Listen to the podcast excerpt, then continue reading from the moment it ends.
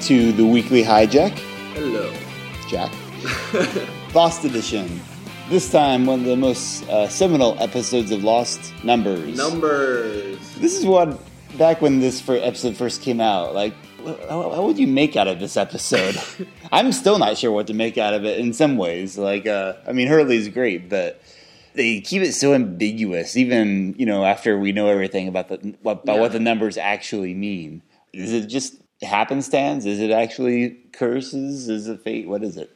I don't know, my my running theory, again, it's just made up, but is that, you know, just one of those one of those sequence numbers that hold the u- earth together, you know, like pi and the square root of two and you know, Fibonacci series is how sunflowers run and Uh-huh. so it's like it's just like fate numbers.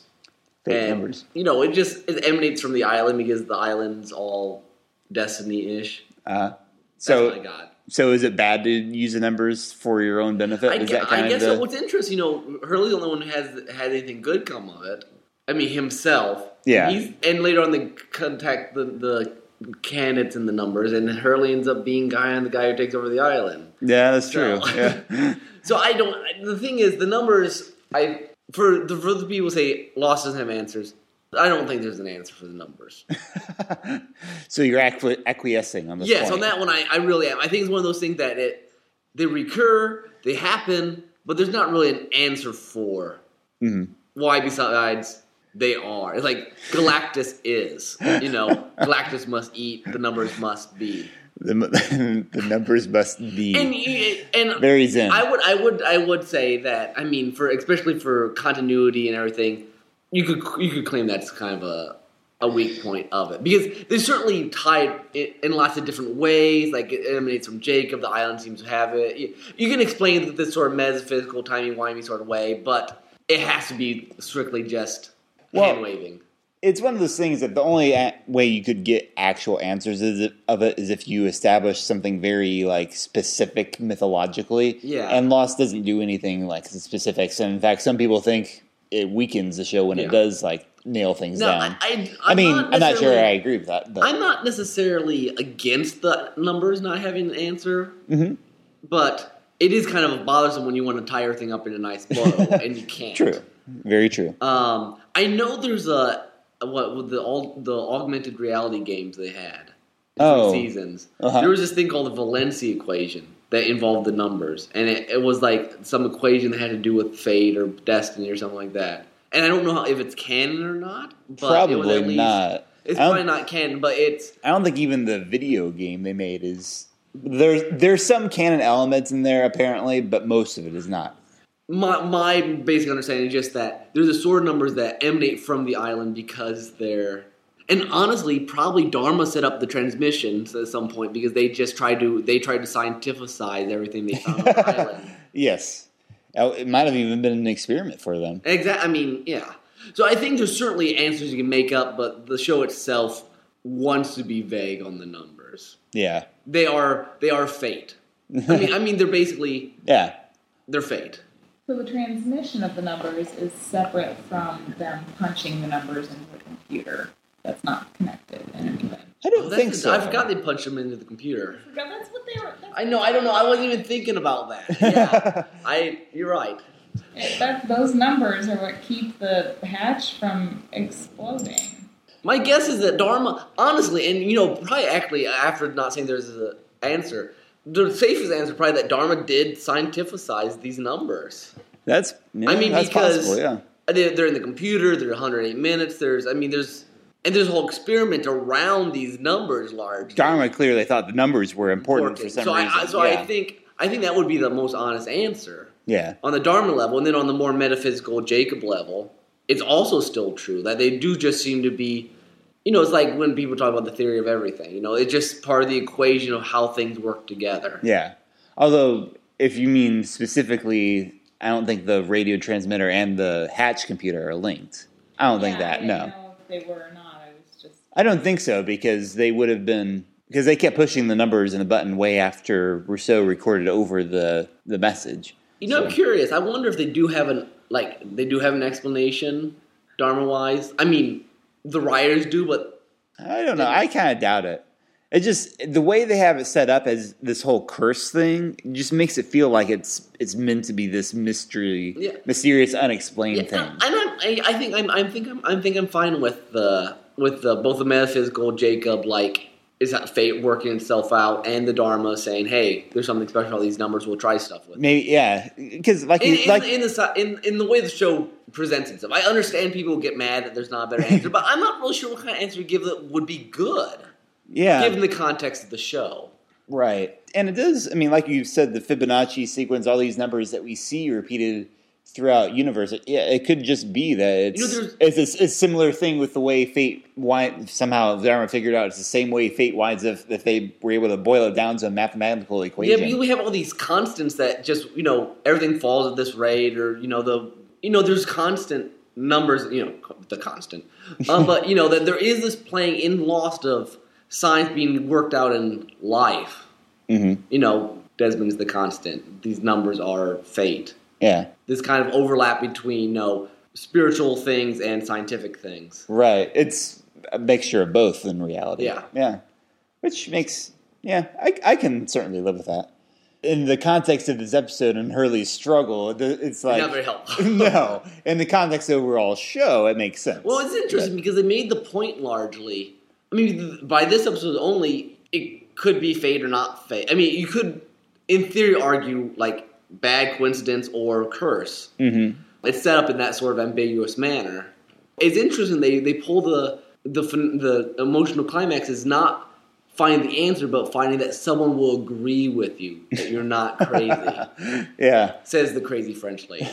Uh, True. And this, and you know, it's very interesting. There is this undertone of craziness in that. You know, he goes to the mental institute and all this other stuff that you're first time watching. You're like, how does he know these people in the mental institute? You know, there's Yeah. lots of questions, but it's a very nice setup. You know, Uh-huh. that it's all set around: is he insane? Yeah. You know, are these numbers crazy? An interesting Locke and Claire's discussion came into uh, talking about luck at some point, Yeah. and uh, Locke's very uh, uh, un- what was the word I used? His understatement. Uh, yes, under his understatements. I believe in a lot of things. Which is very true. yes. Locke's about ready to believe anything that you you're willing to sell him. What's great about this episode, in many ways, you know, because different episodes of Lost have very different feels. This one is basically like a dark comedy, like you know, Yes. especially the flashback. It's just it's funny, but it's horrible. you know, people fall off buildings, and Yeah. I mean, it's a very interesting style. I mean, the- because her episodes tend to be more lighthearted, but they're also they're not comedies per se. There always seems to be the element of sadness or death, and To a degree, yeah. it is, I mean, not in a not in a dark way, but in this like slightly off kilter. It reminded me of a trait, a, a bad trait of Charlie's. Sometimes I, I think there was another Hurley episode like this where he basically kind of writes off Hurley's whatever Hurley is is trying to do. It just it's kind of jerkish of Charlie. It kind of acts as if Hurley is beneath him in a sense, like you know, like he's only supposed to be like this goofy Yeah. guy around camp, and he doesn't. He never really d- credits very many of Hurley's big picture ideas. Well, and it's very interesting, you know, because Hurley, you know, fun time Hurley. Yeah. I mean, this is we're near the end of the season. We've got like six episodes left, and this he would just get a sidetrack for him. I mean, Yeah. he's been he's the only I think the only major character. That we haven't had one yet. Yeah, because I think the audience is also he's fun time with Hurley. He doesn't have a deep backstory. Right. And well, I mean, in some ways, w- his backstory is not nearly the like deep. I mean, it, it's tr yeah, he If faces it- traumatic, but it, it's different than Sawyer's or Jack's. It, or- it fits his character really well. I mean, the whole.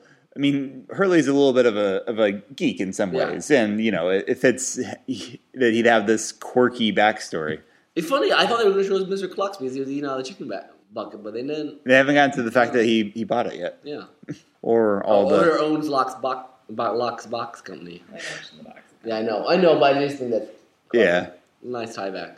actually i went back and, and found some uh, a lost blog i used to read a bit and i I was hunting down some recent episodes around the time that you know these episodes have been coming out and it, it's interesting to see even even then as they were already peop like people had, had recognized hurley and done screenshots and translated the korean text and from the last episode and people are already at They this were- phase like they were hardcore. yeah, they were already reading in lots of stuff and things like that. So I'm sure someone was like, "Aha, box company! I bet that's locks."